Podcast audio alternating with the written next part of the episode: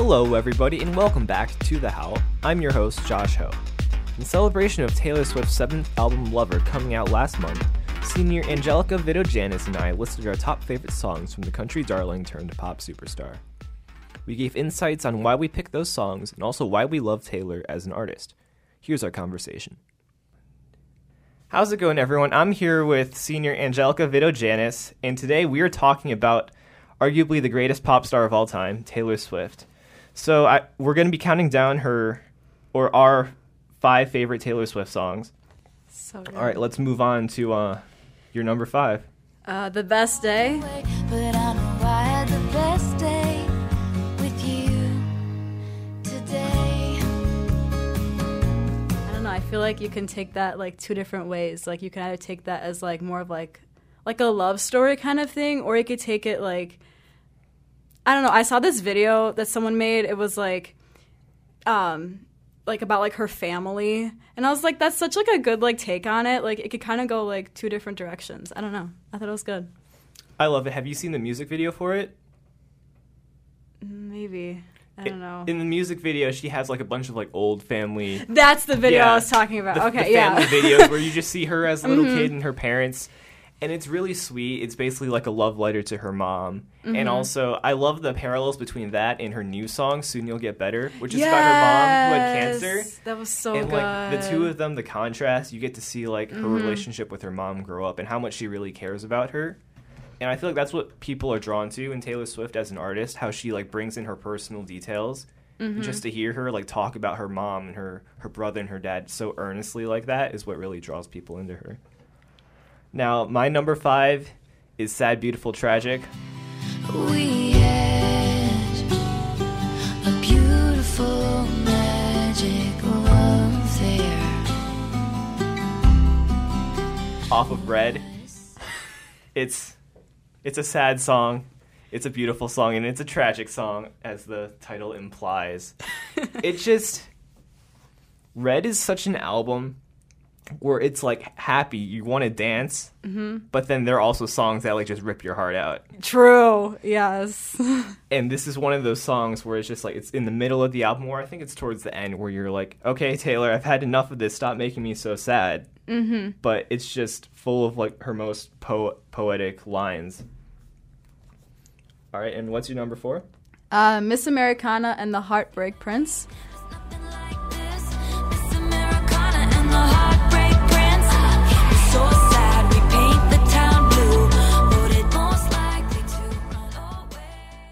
Um, I kind of took like more of like a high school, like how she kind of like related to like the cheerleaders and like the marching bands and like I don't know. I I just thought she did like a really good job with, like, yeah, I don't know, just like with like her high school life and just like in general, it was really good. I don't know. Definitely with the uh, the production, especially how they have like the chorus of cheerleaders in the back. You feel Yes.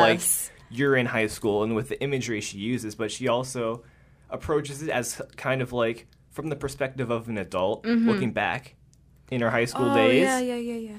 And what do you think about? I've read some theories on Reddit that it's somewhat of a political song, as she's saying like she's Miss Americana, like representing America Oh, and she says, um, "We're so sad we paint the town blue, representing blue, like the Democratic Party." oh, Kind of voicing her political opinions there. I didn't even notice that. Okay. um, yeah, I don't know. Do you think that's a valid way to approach it? Because I mean, on the surface level, it is a uh, a high school song. True. Do you think like you could read into that, or maybe? I don't know. I mean, I guess it kind of depends on like what you like. I feel like especially with like music, like like how music is like like how it like speaks to you. I guess it's like how like depending on like the person and like how they like interpret the song and like the meaning behind it. But I don't know. I kind of took it as like the high school. Just was like there was like so many signs. I don't know. I just That's the beauty of music, where everyone who's listening to it can can approach it in a different way and take different things out of it. And especially with Taylor, she likes to bring like little details from her personal life, put them in there, but somehow those little details that are specific to her are universal to everyone else. Yeah, it's, like, you can, you- relatable. yeah, you have like those moments that you can relate to, not literally, but like metaphorically. Mm-hmm. And I feel like that's why a lot of people connect with it. Speaking of that, I also my number four is Last Kiss. So I watch you live in pictures like I used to watch. off of Speak Now. It's really good. I love that song. It's such a sad song. I just want to touch on the bridge. She has some killer lines there. And like the trembling in her voice, like you can feel she's about to like break down and mm-hmm. cry. And that's not that's honesty that you really don't see in a lot of music these days. Especially the last line of the bridge where she's like you can plan for a change in weather in town, but I never planned on you changing your mind. And you can just hear the pain in her voice. And I feel like that's one of her most poetic songs. And it feels like it's ripped straight off of her diary. Mm-hmm. And I th- feel like that's the thing that she plays into. Because I don't know if you've seen the, the Lover Deluxe album, where Oh, she yes, I have it. includes. which, which which version did you get there for? Um, I got the first one. the first one, okay. I got I got the third one.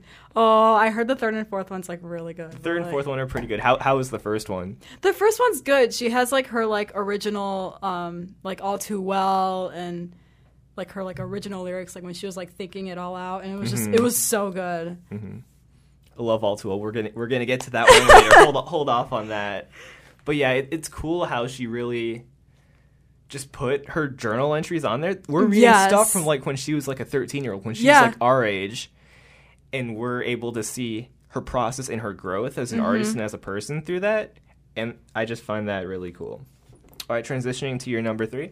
Okay, you should have said no. You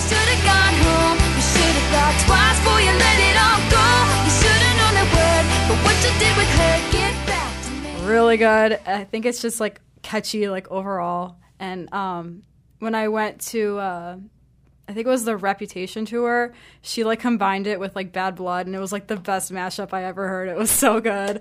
Um, yeah, it was just an overall like kind of like a happy like, well, not like happy, but like something you can like jam out to. You can jam out to it, and it's it's off her first album, right? Taylor mm-hmm. Swift. Yes. And that in Picture to Burn, it's like really our first look at angsty diss track Taylor that she she turned into a whole album with Reputation.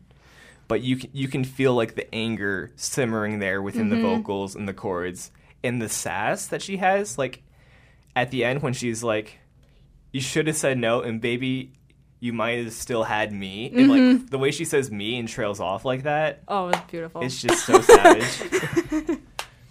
All right, my number three is Enchanted. Don't you let it go. I'm wonderstruck, lost in love. It's also off the Speak Now. Um, do you know who Enchanted's about? I don't. It's actually about Adam Young, who uh, is the lead singer of Owl City.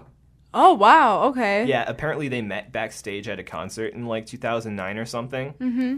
And like, she basically got a crush on him like after they first met. So that's why it's whole like I was enchanted to meet, Meet you. you. It's kind of like it encapsulates that feeling of like having a crush and the butterflies in your stomach. Mm-hmm. And the reason I picked the song is simply for the bridge. Taylor Swift loves to like go hard on her bridges, and when she says uh, when she harmonizes with herself, and That's when a- she's like, awesome. Awesome. please don't be in love with someone else. Please don't have somebody waiting on you. Mm-hmm. And if you listen to it with headphones, you can hear like one on the left side of your ear, Yeah, one on the right so side, cool. and she just harmonizes with herself. So yeah, that was my number three. Okay. My number two is Welcome to New York. It's I love how she like talks about like how like the lights like don't blind her, like she's not afraid, like she'll just like go for everything. Yeah, just it's a good song. I feel like that song like personifies New York as a whole. Yeah. It's it's a, it's a great way to open up 1989, sort of like this Mm-hmm. cool poppy thing that 1989 was like her first official pop album. So it's a good way to introduce like the, the new Taylor and kind Mm-hmm. of set up the whole theme of the album. And it really just feels like such a New York song, like one that It is, yeah. like when I go to New York, I'm going to be playing that just just to feel the aesthetic of the whole city. Um, no, my number two is "You Belong with Me." This is a very personal song for me because this is the first Taylor Swift song I- I actually ever heard. Short skirts, I wear t-shirts. She's cheer Really? I I was at like a, a hockey game when I was six years old, and it was playing on the speakers, Oh. and I was like, "Oh my gosh, this is the greatest thing ever!"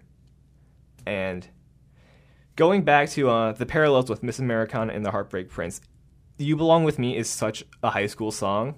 You've seen the music video, right? It's, Yes, it's, yes, it's it's iconic. so good. Every time I go to a football game, I'm like, I'm in the music video, you know.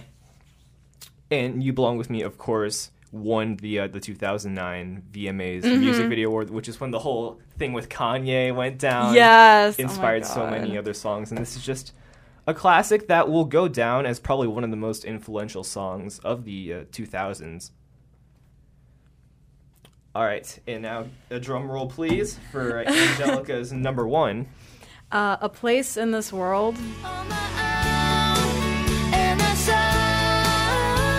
No, I think it's just a song that I could like really like relate to, like trying to like actually find like your place in this world. Um I don't know, just like the like the lyrics, like just I don't know, it's just like very like heartfelt and I don't know, just like means a lot to me. I don't know.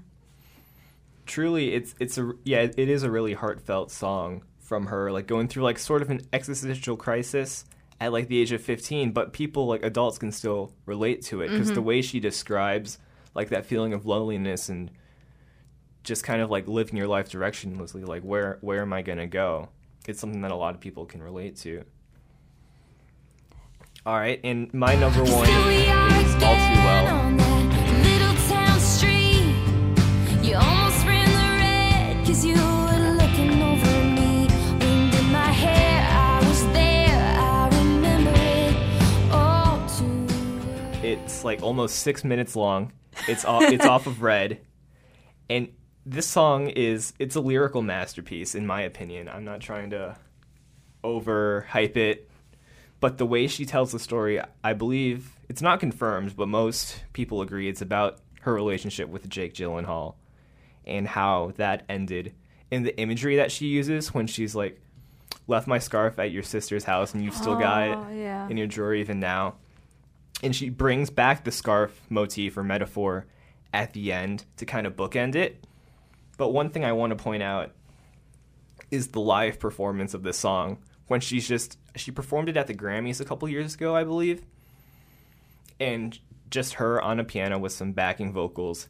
And the bridge again, I hate to go back to the bridges, but she that's when she kicks the song into another gear and uses like metaphors. She just feels so sad in the bridge. I'm just going to read a, a few lyrics when she says, Maybe we got lost in translation. Maybe I asked for too much. And maybe this thing was a masterpiece till you tore it all up.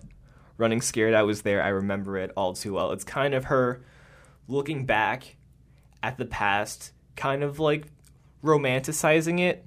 And like, this is what happened, but also with, with, uh, a tinge of cynicism. She's kind of jaded at the whole thing, but she manages to take that anger and that sadness and express it in such a way that it connects with a huge audience, and that's probably that's probably encapsulates why I like her so much as an artist. Like she's singing about guys. I'm, I'm a straight guy, but still, I appreciate so much of the way she is able to harness such intense emotions and turn them into something that feels so honest but can relate to a whole audience. Now, uh, as we close the podcast, is there is there anything else you want to say? Like, Buy the Lover album. it's so good. Like there's not a single bad song on this album. Like no kidding. Are you going to get concerts uh, tickets to her Of concert? Of course. I, I've never been to a Taylor Swift concert. Ha- have you? yes, How I've many? been to 1989 and Reputation. Really Man, good. I'm so jealous. I was gonna Really get good. tickets to the Reputation tour, but I was going because she had two shows in Chicago. yes. I was in the pre-order line, but like both shows sold out. Mm-hmm. In, in the pre- in the pre-sale line, I was pretty mad about that. But hopefully, when she uh, releases the tickets for the uh, Lover tour, hopefully I can snag some tickets to Yes. that. Yes, of course. Well, Angelica, thanks so much for being on the Yeah. show. It was great talking about music with you. Thanks for listening to the conversation that Angelica and I had ranking our top five Taylor Swift songs. Be sure to tune into future episodes featuring Hersey students and teachers. I'm Josh Ho, signing off.